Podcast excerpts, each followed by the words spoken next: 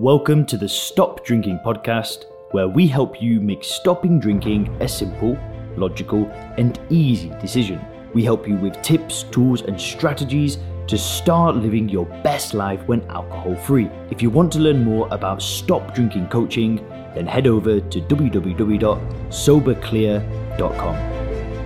Imagine for a second being on top of the world, the heartthrob of one of the biggest TV series ever, and then imagine battling a shadow that threatens it all. No, this isn't a Game of Thrones plot twist. This is Kit Harington's real life journey, from the height of Winterfell to the depths of addiction. Discover in this video why Kit chose sobriety over the seduction of the spotlight. We're going to uncover the truths, the struggles, and the triumphs. Today, we're going to dive deep into the tale of a king who conquered his own demons. And just before we get into the video, if you want details on Stop Drinking Coaching, where we help you reframe the way that you view alcohol, and then we use coaching to really focus on building a great life without it, please go ahead and click the link in the description. You can book a free call, and we can see if the Sober Clear program could be a good match for you. We typically work with business owners, professionals, and high achievers who have already tried things like AA, therapy, rehab, willpower, but they don't want to do it that way. They want a different way of doing things. So if you want details, book the call or just go to soberclear.com. And now back to the video. So, born in London in 1986, Christopher Catesby Harington had a relatively uneventful childhood. Coming from a middle class family, he got involved with acting as a teenager and performed with his school theatre. After high school, he attended drama school in London at the university level, graduating in 2008. After some minor roles, he would get his big break in 2011. That was the year that he was cast as Jon Snow in the HBO fantasy series Game of Thrones, also my favourite series of all time. The show would go on to run for eight seasons. In the process, it would shatter all sorts of viewership records and go down in history as one of the most successful television series ever. Widely praised by critics for his performance as Snow, Harington ended up becoming one of the highest paid actors on television. At one point, he was reportedly collecting $2 million per episode. He would also go on to star in a number of films on the big screen, one of those recently being 2021 Marvel Comics superhero film Eternals. You might have also heard him lend his voice in the second and third installment of DreamWorks' smash hit franchise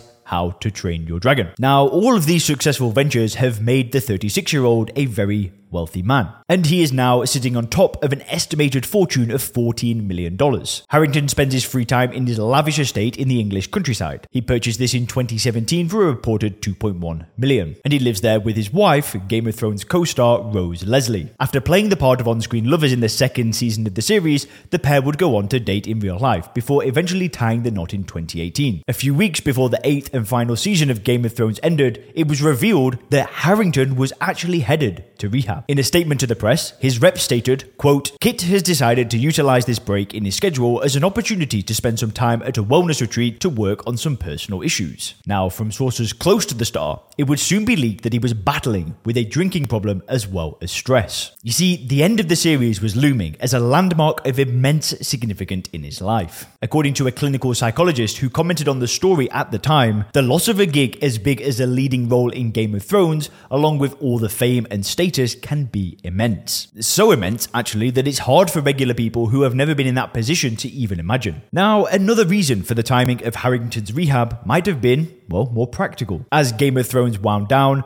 the star might have finally had some time to reflect and then address his personal issues. Ironically, things were aggravated by the fact that in later seasons of the show, Harington's character, Jon Snow, would be smack in the centre of the series spotlight. Whilst in the early seasons, his character was just one amongst many. Later on, he became central to the narrative. During an interview at the same year he entered rehab, he had this to say When you become the cliffhanger of a TV show, and a TV show probably at the height of its power, the focus on you is terrifying. To those who had been paying attention, there were signs that something was not quite right in the star's life. In 2018, Harington got kicked out of a New York pool bar for being loud and aggressive. And in other photographs that would surface over the coming weeks, Harington could be seen on the streets of Paris, apparently intoxicated, stumbling around in front of oncoming cars. His stay at the luxury Connecticut rehab Privé Suisse would not come cheap. With a price tag of around $120,000 a month, this facility prides itself on quote, private, sequestered, all one to one customer clinical and holistic care. Privé Suisse do not advertise, nor do they have much of a social media presence. Their reputation grows by word of mouth in the circles of CEOs, Hollywood stars, and other celebrities. The facilities and services include a fitness studio, Pilates, acupuncture, infrared sauna, therapeutic massages, and more. And details of Harington's stay at Privé Suisse were few few and hard to come by. But what we do know is that his treatment was successful, and by all accounts, he has not had a drink since. In a 2021 interview with the Sunday Times, the star would open up about his addiction troubles and his path to sobriety. He admitted to dealing with depression so severe that it made him think the unthinkable. And here's the crazy thing when he was asked if he had ever considered suicide, he didn't mince his words. Quote, I will give you an answer to that question. And the answer is yes. Yes, of course. I went through periods of real depression where I wanted to do all sorts of things. Though he did avoid disclosing details about the particular events that led him to rehab, Harington was very forthcoming with regards